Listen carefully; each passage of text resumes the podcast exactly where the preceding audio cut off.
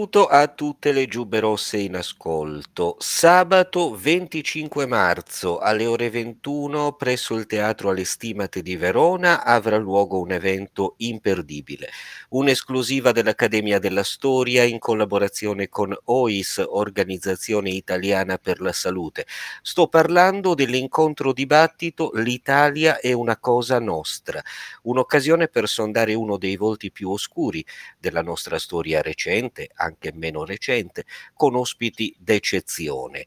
Intanto però l'ospite d'eccezione lo abbiamo noi ed è David Gramiccioli che voi tutti conoscete, già altre volte ospite delle nostre trasmissioni, l'infaticabile autore di inchieste, conduttore radiofonico, autore e uomo di teatro. Sarà lui per l'appunto ad accogliervi al Teatro Le Stimate di Verona il 25 e a presentare questo, eh, questa occasione davvero eh, speciale. E adesso in collegamento con noi dal piccolo teatro di Roma, dove eh, di solito avvengono gli incontri settimanali dell'Accademia della Storia e io sono ben lieto di poterlo salutare. Ciao David. Ciao Gavino, che bello. Avrei voluto, non mancherà modo eh, di dire sì. benvenuto a Gavino Viga di Giubbe Rosse al piccolo teatro di Roma. Questa volta è il piccolo teatro di Roma che viene ospitato per noi è estremamente lusinghiero questo fatto. Buonasera, e lusinghiero anche per noi. Eh, grazie David. Allora, eh, siamo qui sì per presentare questo spettacolo a cui naturalmente invito chiunque sia interessato ad aderire a partecipare, a prenotarsi. E siamo qui però anche per cogliere l'occasione e per discutere almeno a grandi linee degli argomenti che tratterete. Il tema è ovviamente quello della mafia, quindi l'Italia è una cosa nostra, la mafia percorre la storia d'Italia. Ieri ci dicevamo che è impossibile scrivere una storia dell'Italia che non sia anche una storia della mafia e, vi- e viceversa. Eh, 80 anni fa, nel 1943, avveniva lo sbarco in Sicilia che segnava l'inizio della fine del fascismo, ma segnava anche l'inizio di un protagonismo che sarebbe poi durato fino ad oggi della mafia in Italia di Cosa Nostra in particolare. Ecco, mm, possiamo partire da lì per capire quali saranno alcuni dei contenuti che voi presenterete. Ovviamente colgo l'occasione ancora una volta, grazie alla tua, alla vostra ospitalità, di segnare dei punti. Sai meglio di me che quando poi si presenta un'inchiesta, un libro, un film, un'opera teatrale, il tempo diventa quel limite all'interno del quale lavorare e sviluppare l'inchiesta. È ovvio che parlare di mafia Italia mafia e Italia sono un aspetto addirittura antecedente al 1861 all'unità d'Italia. Noi abbiamo voluto però fissare e osservare con l'impegno dell'Accademia della Storia il, nostro studio, il nostro interesse, le nostre inchieste proprio in quel turno del, di tempo che è inserito nella storia repubblicana. Hai ricordato benissimo, non è una scelta, non è casuale la scelta, la data è assolutamente propizia, la mafia non è una scienza esatta, ma ha qualcosa che la rende quasi mistica. Questa ricerca dell'esoterismo attraverso le sue rappresentazioni. 80 anni fa, nel giugno-luglio 1943, come hai ricordato te, iniziava l'operazione Aschi, lo sbarco degli alleati sulle coste siciliane e da lì iniziava anche la fine della seconda guerra mondiale, la liberazione dell'occupazione nazifascista, dell'Europa ma sappiamo che ruolo fondamentale ha avuto la mafia in quella circostanza. Trent'anni dopo la cattura dell'unico vero capo dei capi, mm, Giuseppe Fava, mi sono permesso di portarti un piccolo, un piccolo regalo, anche se è assolutamente visivo adesso, poi sarà realmente, concretamente materiale. I siciliani, questo straordinario lavoro giornalistico di, di, di Giuseppe, che va ucciso proprio dalla mafia a Catania. E mafia sostanzialmente raccontando la mafia disse una cosa fondamentale che diventa uno di quegli strumenti attraverso i quali osservare cos'è il fenomeno mafioso nel nostro paese. Un paese, riprendo la bontà del tuo incipit, dove sarebbe impossibile raccontare la storia della nostra Repubblica senza raccontare la storia della mafia, altresì impossibile raccontare Cosa Nostra discendendo, distinguendola, discernendola dalla Repubblica Italiana. Questi due comparti sono legati tra loro in modo inestricabile. Giuseppe Fava diceva questa Repubblica ha avuto un bisogno estremo non solo della mafia, ma anche di alcuni meccanismi per certi versi allegorici che sono il frutto del rapporto con la mafia. Per esempio, la Repubblica nasce inseguendo da subito un grande superlatitante che è il bandito Salvatore Giuliano. Qualcuno giustamente tende a distinguerlo più bandito che mafioso, ci mancherebbe altro, ma sono le dinamiche che ci portano all'attualità. Poi eh, Luciano Liggio, Salvatore Rina, Bernardo Provenzano, fino al 16 gennaio scorso con l'arresto di Matteo Messina Denaro. A 30 anni anche dalla stagione stragista, quella delle bombe di mafia, dove rispetto a quel tempo il professor Salvatore Lupo, eccellentissimo, autorevolissimo, studioso anche di mafia, sostiene che in quell'anno, nel 93, finì sostanzialmente Cosa Nostra. Noi cercheremo di raccontare questi 80 anni, ma di concentrare il focus, vista la straordinaria partecipazione di ospiti di assoluta eccezione sugli ultimi tempi. Ultimi tempi non significa solo l'arresto di Messina Denaro, ma quello che sta succedendo in Europa, dico qualcosa assolutamente familiare alle tue capacità, che non è piaggeria. Chi mi conosce sa quanto ti stimi e quanto apprezzi in assoluto il lavoro di Giuberosa. Messe e mafia non si possono distinguere. La mafia ha avuto il ruolo più, se c'è stato una compagine che ha avuto un ruolo fondamentale dall'inizio della pandemia, dell'emergenza pandemica ad oggi, è stata la mafia. Nel marzo del 2020, tre giorni dopo l'11 marzo di quell'anno, in cui l'OMS dichiarò ufficialmente come pandemia globale il Covid-19, iniziarono gli assalti ai supermercati di Palermo, intercettazioni che è uno strumento fondamentale, quello delle intercettazioni, che nessuno lo tocchi questo strumento, lo alteri, lo oscuri. Grazie alle intercettazioni e al lavoro magistrale dei nostri inquirenti, riuscimmo a scoprire che dietro quegli assalti vi era una strategia, una pianificazione mafiosa qualche giorno dopo vengono liberati alcuni boss al 41 bis per motivi di emergenza, anche questo aspetto assolutamente singolare, forse non verrà posto più tranquillo del 41 bis se si voleva immunizzare e preservare la salute di queste persone. Ma messi in libertà questi boss per questioni di emergenza finiscono gli assalti a Palermo e l'allora capo della polizia Gabrielli che denuncia il ruolo che potrebbe avere la mafia, ovvero la mafia, l'andrangheta soprattutto che è volta a cannibalizzare il mercato dei farmaci, soprattutto quello dei vaccini. E se vogliamo dire che a me dispiace buttare la suscettibilità dell'onorevole Rita dalla Chiesa, ma se vogliamo passare come la più grande operazione di polizia inquirenziale, la cattura di Matteo Messina Denaro, rischiamo di allontanarci pericolosamente da quello che è accaduto davvero il 16 gennaio eh, scorso a Palermo. Ci sarà Luana, Luana Ilardo, la figlia di Luigi che conosci benissimo, capito?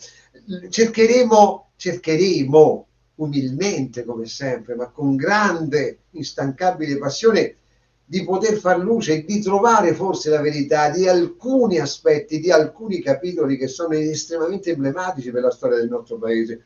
La storia di Luigi Lardo non la conosce quasi nessuno, ma è uno dei grandi misteri, è uno di quei grandi misteri che va rivelato perché solo in quel caso noi potremmo capire la parte finale della trattativa Stato-mafia. Luigi Lardo è stato per dieci anni capo del mandamento a, a Luana questa cosa urta, la sensibilità ci mancherebbe, ma suo padre era un boss di mafia, nipote del potentissimo Ciccio Madonia, parliamo della mafia nissena di Caltanissetta. Dopo dieci anni di galera decide di recuperare e di riprendersi la sua vita soprattutto per amore delle sue due figlie. Inizia a collaborare con la giustizia, ma soprattutto a diventare un infiltrato dei Ross nel mondo della mafia Luigi Lardo è l'uomo che il 31 ottobre del 1995 sta portando i carabinieri dei Rossa alla cattura di Bernardo Provenzano. Un minuto, un attimo prima del via, dell'ok, del segnale che dovrebbe dare il generale Mori. Questi richiama in caserma, sospende l'operazione. Bernardo Provenzano venne arrestato 11 anni dopo chi comandava quell'operazione, chi era diventato l'ufficiale dei carabinieri al quale eh, Luigi Lardo non solo si era confidato, ma aveva dato la sua intera esistenza e della sua famiglia. Il già capitano dei carabinieri Michele Riccio, il fedelissimo braccio destro del generale Dalla Chiesa, l'uomo che capitanò l'assalto il 28 ottobre, il 28 marzo del 1980 in via Fracchi a Genova, dove molto probabilmente all'interno di quell'appartamento, dove vennero massacrati, sterminati i quattro occupanti, tra cui Riccardo Dura, nome di battaglia Roberto, colonna delle BR genovesi. I carabinieri, gli uomini della squadra dalla Chiesa erano andati a recuperare molto probabilmente quei documenti che Aldo Moro aveva con sé il 16 marzo del 78. Come si fa a raccontare la storia di questo paese non raccontando la mafia? Ed ecco che su questa vicenda torna Salvatore Rina da Corleone. Sono un quinta elementare e faccio il carcerato. Quando allo russo, al carcere di opera, nell'ora d'aria, in quello spazio angusto, convinto di non essere audio registrato, video ripreso. Confessa al criminale lo russo, al tarantino mafioso lo russo, quando arrivarono i figli dalla chiesa in prefettura e trovarono la cassaforte vuota, si incazzarono come bestie, soprattutto il figlio, e c'è quel ghigno malefico di Reina che sottolinea questo gap, questo vuoto. E Reina, continuando quella conversazione, dice allo russo, dalla Chiesa l'ha ucciso la mafia, ma per conto di altri. Ci sarà Raffaella Fanelli, una giornalista, io ritengo la più grande giornalista d'inchiesta italiana, l'unica che ha intervistato il figlio, l'unica ad aver intervistato il figlio di, di, di, di Totorina e il figlio di Bernardo Provenzano, ma soprattutto è stata l'unica a far dire a Gioacchino La Barbera qualcosa che Gioacchino La Barbera ha ritrattato e sulla quale ritrattazione ha fatto fede. È confluita, si è declinata purtroppo la procura di Caltanissetta. Gioacchino La Barbera non è un mafioso qualsiasi, è l'uomo che segue il corteo il 23 maggio del 1992 delle macchine di Falcone. È lui che usando quel criptolinguaggio eh, stasera Iamonina a mangiarsi la pizza, dà l'ordine di far saltare in aria tutto, di scatenare l'inferno dei mille chili di tritolo a, a Capaci e sentiremo in esclusiva assoluta la voce di Gioacchino La Barbera quando dirà, ha ritrattato poi, ma lo dice ed è estremamente convinto, la ritrattazione non tiene, lui dice l'ho fatto per farmi bello con la giornalista, ma quando mai? Lui dice una cosa fondamentale, quel giorno su quella collina c'erano persone, soprattutto uno, che io non conoscevo e che nessuno di noi conosceva. E chi era questo uomo sconosciuto? Un residente? Un uomo dei servizi? Un uomo dei servizi italiani o stranieri? Certo, insomma... Uno dei, secondo me, più bravo inviato della televisione del mainstream. Moreno è un, è un giornalista, un investigatore eccellente, ha dei meriti sul, sul caso Messina Denaro. Eh, e poi ci saranno, adesso non, non lo posso dire però, perché ho accordi, lo sai, ce ne abbiamo parlato ieri, abbiamo accordi con le istituzioni scaligere mh, perché uno dei due ospiti vive sotto regime di scorta, quindi gli Bene. altri nomi li renderemo noti comunque nei prossimi giorni. Ma adesso eh, infatti non, eh, non, è il caso di eh, dare troppe anticipazioni, ma già da quelle che ci hai dato si capisce che l'evento è assolutamente imperdibile, che la qualità degli ospiti che saranno presenti è assoluta. E tu hai eh, hai delineato, diciamo così, eh, una possibile eh, suddivisione in fasi, ecco, individuando, dicevi prima, eh, anche attraverso le dichiarazioni, le dichiarazioni, anche attraverso alcune riflessioni di Lupo, nel 93 la possibile fine della mafia, quantomeno della mafia stragista, e eh, nel senso che da quel momento in poi la mafia ha cominciato probabilmente ad evolversi in qualcosa d'altro e di molto più articolato, ramificato e pervasivo Ecco, che cosa è diventata adesso la mafia e quali sono le armi che ci restano o quelle che ancora potremmo mettere in campo qualora avessimo voglia di combattere effettivamente la criminalità organizzata nel nostro paese e anche eh, a livello internazionale. rispondo alla seconda domanda. Eh, anche nel nostro piccolo io e te stiamo facendo un'opera contro questo tumore maligno malvagio che è la mafia. Molte persone che rappresentano le nostre istituzioni lo fanno, e lo dico con un senso di commozione vera, in modo straordinario. Eh, ci sono ancora dei Falcone, dei Borsellino e tutti noi ci auguriamo che non facciano la stessa fine. Ci sono molte persone in que- se questo paese non è mai capitolato sotto i colpi della mafia e di uno Stato legato profondissimamente alla mafia è perché la stragrande maggioranza degli italiani sono persone per bene. Cosa è diventata? Bella domanda, cerchiamo di dare una risposta, ma insomma è un percorso che mi sento di abbracciare in modo comune con un grandissimo e bravissimo collega e amico quale sei te. Dal 93 ad oggi sono passati 30 anni. Bernardo Provenzano ha sicuramente eh, eh completato un processo da un punto di vista anche meno organico ma più funzionale al rapporto Stato-mafia rimanendo per 11 anni ancora latitante.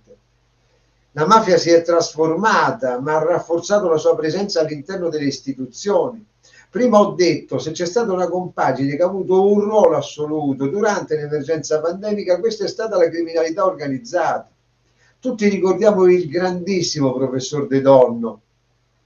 Il professor De Donno venne invitato a parlare al Senato nel maggio del 2020 dal senatore Siclari di Forza Italia nei confronti del quale senatore Sigari tre mesi prima la direzione investigativa antimafia di Catania aveva chiesto l'arresto, di, di, di Reggio Calabria, aveva chiesto l'arresto e nessuno aiutò e sventò la partecipazione letale per il povero di Donno a quell'audizione. Perché non l'hanno fatto? Per paura? Per complicità? Beh, se fosse la paura ad aver determinato quel, quel silenzio è ancora più grave, perché sarebbe ancora più grande l'entità e la portata di quello che è diventata la criminalità organizzata all'interno delle nostre istituzioni.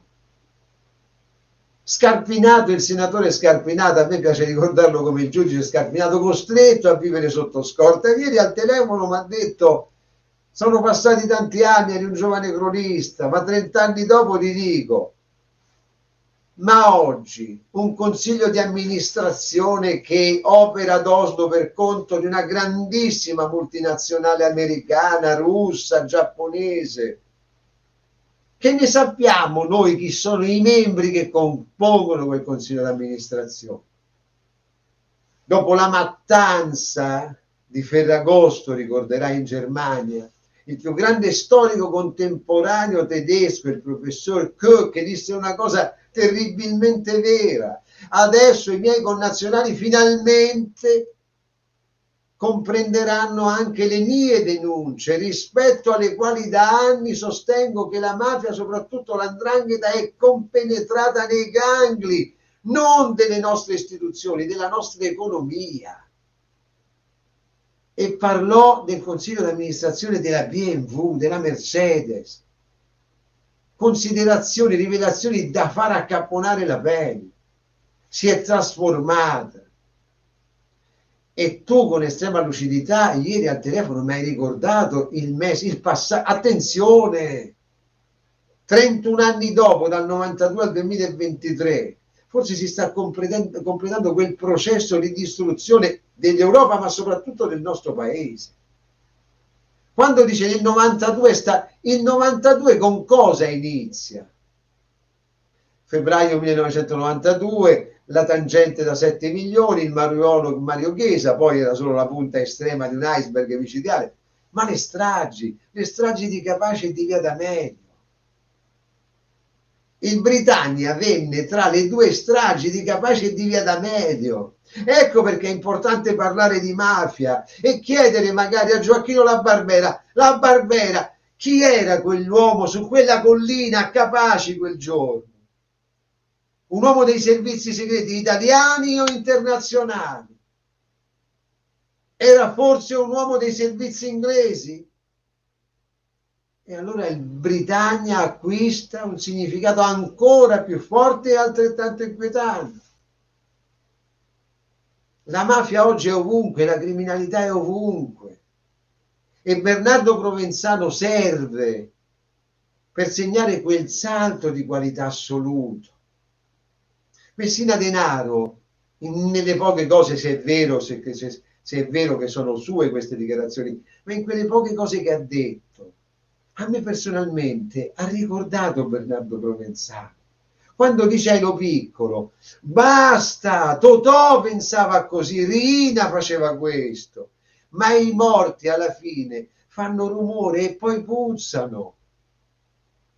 Oggi bisogna rinsaldare il rapporto, le tra- trattare, bisogna trattare. Walter Veltroni con estrema lucidità ricorda un passaggio fondamentale. Peccato che tutta questa forza intellettuale l'abbia scoperta il giorno dopo aver smesso i panni del politico. Pre- io ho un affetto smodato per Walter, avrei preferito che lo facesse anche da sindaco di Roma quando collaborava con me in radio, ma lui dice una cosa sostanzialmente fondamentale per capire sempre quel passaggio inestricabile del legame tra Stato e mafia. La prima strage di Stato non è quella del 12 dicembre del 69, perché si perdono gli anni di memoria e di racconto. Vedi che annuisce il mio amico Capino, lo sa perché lui sappiamo che è Portella della Ginestra, primo maggio 47 dove muore ufficialmente, ufficialmente, dove muore nel luglio del 1950 il bandito Salvatore Giuliano? A Castelvetrano. E l'ultimo capo dei capi in questa presentazione suggestiva, quasi cinematografica, letteraria, romanzata, di dov'era? Di Castelvetrano. Tutto cambia perché nulla cambia laddove tutto ha avuto inizio, niente può avere fine. Questa è la verità. Noi dobbiamo, abbiamo il dovere di raccontare e oggi con estrema difficoltà, come ricordavi te, scovare, oggi è ancora più difficile scovare la mafia perché questa compenetrazione è stata quasi chirurgica, perfetta. Quindi diventa il compito sicuramente più difficile, ma anche più esaltante e quindi insomma questo compito come a tutti i compiti esaltanti io che ti conosco posso dirlo tu non ti sottrai assolutamente anzi li accogli con grande entusiasmo. E anche in questo caso farai la stessa cosa. Eh, visto che hai toccato l'argomento ti volevo chiedere eh, due parole sull'arresto di Messina Denaro che come tu hai giustamente detto è un argomento che rischia di distrarre l'attenzione da una dinamica più generale e quindi di rubare rubare la scena a fenomeni che dovrebbero essere ben più preoccupanti. È pur vero che anche l'arresto di Messina Denaro in qualche modo eh, segna non certamente la fine, bensì un ulteriore scatto evolutivo probabilmente del fenomeno mafioso. Ecco, vorrei due parole su questo. Eh, allora, Messina Denaro, come dice l'ottimo Moreno Visto, dice io erano 11 mesi Moreno che lavorava per media e tu sei andato 11 mesi in giro col cartello, sono Messina Denaro, venitemi a prendere. L'onorevole dalla Chiesa si urta, però a, io mi sento più vicino a Scarpinato in questo tipo di valutazione, operazione che plaudiamo quando le istituzioni arrestano un criminale, un criminale assoluto come Messina Denaro, il paese deve comunque sottolineare e applaudire a questo tipo di arresto. Detto ciò, hai fatto una crasi analitica straordinaria. Recuperiamo quello che ha detto il professor Lupo e lo facciamo grazie alla tua conclusione. E quella mafia lì non esiste più. E allora sta, stasera, prendendo spunto dalla tua riflessione, poi me l'hai formulata come domanda, ma ha ragione il professor Lupo. Dal 93 è iniziato un altro percorso, la criminalità organizzata è diventata un'altra cosa. Cert'è che tutta questa trasformazione però avviene in un unico paese al mondo, il paese che ha fatto da incubatrice a questa evoluzione della mafia, che è l'Italia. Parlavo de, de, del bandito Giuliano. La latitanza del bandito Giuliano inizia il 2 settembre del 1943 in località Quattro Mulini nel comune di Montelepro. Salvatore, il giorno prima dell'armistizio di Cassibile, l'8 settembre, anche lì c'è una retorica un po'. Il vero armistizio, lo sappiamo, capito? fu quello di Cassibile, punto, dove c'erano i servizi segreti, gli americani, okay, gli inglesi, i russi, c'erano tutti, è quello di Cassibile. il giorno prima di quell'armistizio, quasi che il preludio della vigilia migliore fosse segnata da questo aspetto un po' ancestrale, no? inizia la latitanza di Salvatore Giuliano, che uccide un carabiniere, ne ferisce gravemente un altro per sottrarsi ad un controllo, visto che lui aveva comprato al mercato nero un, un carico di 60 kg di fieno. Beh, non c'era tanto fantasia nel costruire il mostro all'epoca, ci siamo perfezionati dopo cioè la latitanza del bandito Giuliano inizia il giorno prima della firma dell'armistizio, del vero armistizio. Salvatore Giuliano è l'uomo che materialmente, ufficialmente firma la prima strage di Stato. Salvatore Giuliano è, che, è l'uomo che muore ufficialmente a Castelvetrano dove nasce Matteo Messina Denaro, l'ultimo capo dei capi, l'ultimo corleonese. Stando a quello che giustamente dici te, Matteo Messina Denaro, possiamo considerarlo davvero l'ultimo dei corleonesi? il capo assoluto è stato Salvatore Rina, punto e basta.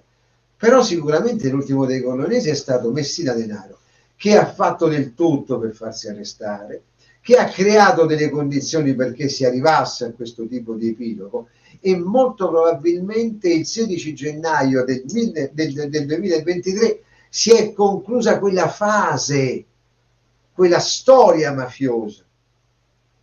Ma già dal 1993 c'è stato uno scatto in avanti, un'evoluzione, una trasformazione della criminalità organizzata. La criminalità organizzata è contro il voto. Tutti pensano, no, la mafia controlla. La mafia, come diceva il grande storico Giuseppe Pitrè, la mafia ha grosse difficoltà nella gestione dei voti. È una di quelle perdite di tempo, di, di, di quei dispendi enormi di energia, di controllo del territorio che vorrebbe francamente evitare. Poi dopo riesce a farlo, a mandare i suoi uomini. È un cambiamento epocale quello che stiamo vivendo. Noi protagonisti attraversiamo questo tempo che sta cambiando in modo epocale. Quando sento dire il voto non conta niente, la storiellina di Mark Twain, se il voto contasse qualcosa, ragazzi, questo è stato un diritto che è stato conquistato col sangue. E quando la stragrande maggioranza di un popolo adotta quel tipo di pensiero dicendo, limitando la questione, se il voto votasse, se il voto contasse non ce lo lascerebbero esprimere. Significa adottare però la volontà di un soggetto che non è terzo, ma che è malevolo, è nemico della nostra libertà. Nel Lazio hanno votato neanche credo il 40%. È un dato doloroso, perché la gente nel nostro paese è morta per arrivare al suffragio, al voto, per conquistare quel diritto. Noi dovremmo riacquistare un po', io non mi permetto, mi auspico, ci mancherebbe altro, non so, sono l'ultimo per dire, però auspico che anche noi, non soprattutto i nostri ragazzi, riuscissimo in breve tempo a recuperare un po' di amor patrio, un po', un po' di amore per il senso delle istituzioni, non per chi le rappresenta ma per quale valore rappresentano le istituzioni. È un momento difficilissimo questo, ma lo dicemmo in una delle meravigliose volte che sono stato e ospite a Giubbe Rosse. Proprio nei momenti così complicati si offrono anche opportunità per ognuno di noi che sono straordinari in termini di cambiamento, di evoluzione, di maturità. Se poi più persone, una moltitudine enorme di un valore esponenziale di persone riesce a cogliere questa opportunità, allora il cambiamento non è più individuale, ma è un cambiamento generale ed è bellissimo. Sì, infatti non andare a votare lamentandosi di un'offerta politica che obiettivamente è scadente e del tutto omologata significa, significa però eh, ancora una volta adottare il punto di vista del telespettatore passivo, come dire del consumatore che aspetta di trovare in vetrina il prodotto che, eh, che gli aggrada maggiormente e se non lo trova o non compra nulla o comunque si accontenta di, di, di prodotti che non lo soddisfano, anziché invece assumere una, un atteggiamento attivo, propositivo di auto-organizzazione e quindi, come dire, di, eh, di soggettività che partecipa attivamente al processo e cerca di modificarlo. Ecco.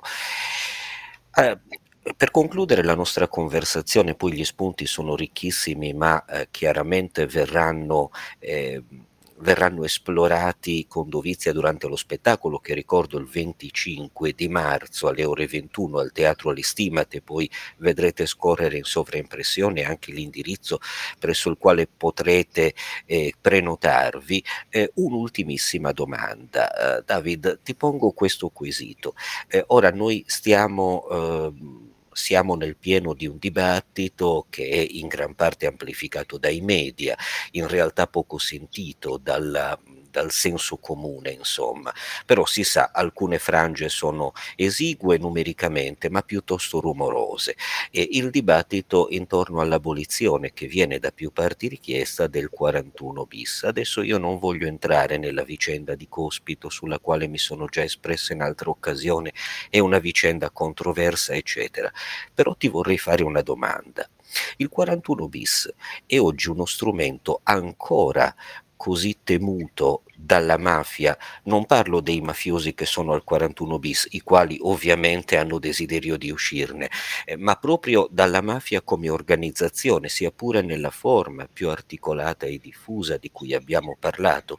Lo dico perché in fondo uno potrebbe dire il 41 bis è una misura che è nata all'indomani, il 41 bis come lo conosciamo noi, cioè col secondo comma diciamo, è nata all'indomani eh, della, della strage di Via D'Amelio in realtà, in realtà all'indomani della strage di Capaci, però poi sappiamo resa del tutto effettiva all'indomani della strage di Via D'Amelio. Nel tempo non è stata una misura sempre applicata con grande rigore. Ricordo eh, per esempio l'episodio del 1993, per l'appunto un anno particolarmente delicato dal punto di vista eh, dello stragismo e i boss mafiosi che vennero tolti dal 41 bis in seguito ad una mancata proroga, eccetera.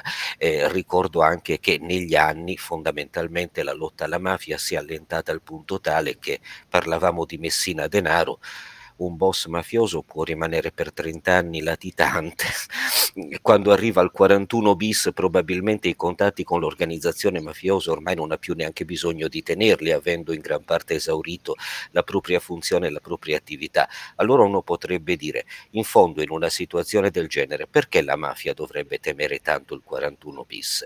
Lo teme ancora? Lo teme ancora, tant'è che l'ultima trattativa, e mi sento di condividere, si può condividere anche il pensiero di un personaggio terribile come Gaspare Mutulo, che ha avuto pulsioni eh, omicidiarie, cioè uno che ha ammazzato 100 persone.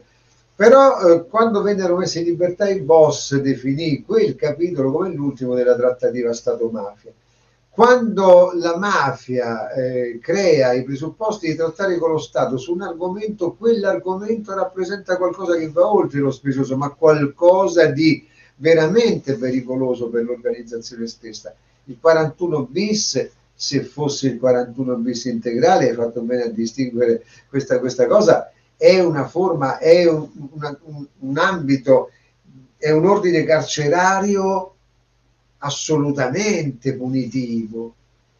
E, ehm, tu hai ricordato dopo le stragi di Via D'Amelio, di, era il 92, ne, ne, nei mesi prima, nel gennaio del 92, dopo sei anni si chiude il maxi processo, l'unico vero processo contro la mafia, tanto che all'inizio gli storici, anche giovanissimo all'epoca, il professor Lupo disse ma l'epilogo sarà funesto, nefasto come sono stati gli epiloghi di eh, Catanzaro 68 e Bari 69, portati alla Sbararino, tutti assolti poi. Vero, l'unico vero processo è stato il maxi processo, ci furono le stragi, ci fu il 41 bis, non fu la politica a introdurlo, ma un sentimento diffusamente massicciamente popolare anche in questo dibattito al Senato Scarpinato ha fatto bene ammonendo Rezzi a ricordare questo passaggio assolutamente fondamentale e imprescindibile. Ehm, non entro neanche io nella vicenda Cospito quando sento dire l'anarchismo. L'anarchi- l'anarchismo è un mondo talmente complesso eterogeneo, ma non entrando in quel tipo di vicenda, permettimi, velocissima parentesi, che gli anarchici si facciano dare ordini da un altro, anche su questo ha ragione il professor Cacciari, è da folli pensare che gli anarchici stanno aspettando gli ordini di un anarchico, gli anarchici sappiamo che visione hanno della vita, della politica e dell'organizzazione di una comunità statale.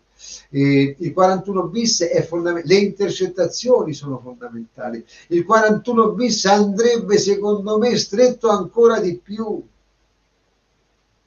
L'andrangheta si vantava di non avere, di, di non avere, io ricordo il giudice Gratteri quando diceva ehm, la mafia, la camorra ha i pentiti perché lì alla fine vendi un socio in affari, perché l'organizzazione criminale va vista anche in questa sintesi, no? È un'organizzazione che fa anche commercio, ti vende. L'andrangheta non c'ha i pentiti perché l'andrangheta significherebbe vendere un fratello, un padre, un cugino, un cognato, una sorella. Eh, ma vedo che al 41 bis non ci vuole stare nessuno. Più, diventa, più si stringerà, più diventerà duro, realmente duro il carcere e più cederanno. Ecco perché, come hai ricordato te, il passaggio epocale è proprio questo. La criminalità non vuole più correre il rischio, i capi delle organizzazioni criminali, di finire in uno stato detentivo come il 41 bis, quello vero integrale. Ecco perché l'ultimo passaggio deve essere quello della grande gestione dell'economia europea. Ed ecco perché i reati di mafia sono sempre minori rispetto al passato. Al di là del mercato, come dice, dicono anche la CIA, come dicono i dicono gli stessi nostri osservatori. E il mercato della droga sì, ma la, la grande economia eh, spartita, espansa su altri settori e più settori del mercato globale, e lì diventa un mondo ormai indefinibile. Come fai, ripeto, Koch, ci fu un grosso dibattito, ricorderai, in Germania, il grande storico tedesco disse secondo me nel consiglio di amministrazione della BMW c'è gente vicina all'andrangheta che non si chiama Tizio, che non viene da San Luca, non sono di Strangio, si chiamano eh, Köhler, Müller e sono nati in Germania la discussione diventa anche estremamente fittizia, secondo me, è un altro modo per depistare l'attenzione dell'opinione pubblica a banda larga su questioni sicuramente più interessanti e più contingentabili e andrebbero assolutamente contingentate alcune questioni e sulle quali andrebbe portato l'interesse e la riflessione di tutta l'opinione pubblica italiana. Concludendo in modo ancora più inequivocabile, carcere duro per chi si è macchiato di reati come reati di mafia, assolutissimamente. Ti ringrazio Davide, e ti ringrazio e voglio ricordare ancora una volta l'appuntamento al Teatro alle Stimate di Verona il 25 con alcuni tra gli ospiti che tu hai citato e altri che ancora non hai citato ma i cui nomi verranno resi pubblici eh, in questi giorni. 25 marzo alle ore 21 Verona Teatro delle Stimate l'Italia è una cosa nostra con il grande David Gramiccioli e eh, un incontro incontro dibattito che sarà veramente un appuntamento di grande e vero approfondimento per ripercorrere, come dicevo, uno dei lati più oscuri della nostra storia, come abbiamo visto recente e meno recente, ma anche per potersi confrontare su tematiche di grande complessità su cui il lavoro di riflessione collettiva deve continuare ed è indispensabile che diventi sempre più diffuso e profondo. Grazie David, grazie davvero per questa bellissima intervista. Grazie a te come sempre, grazie a tutti.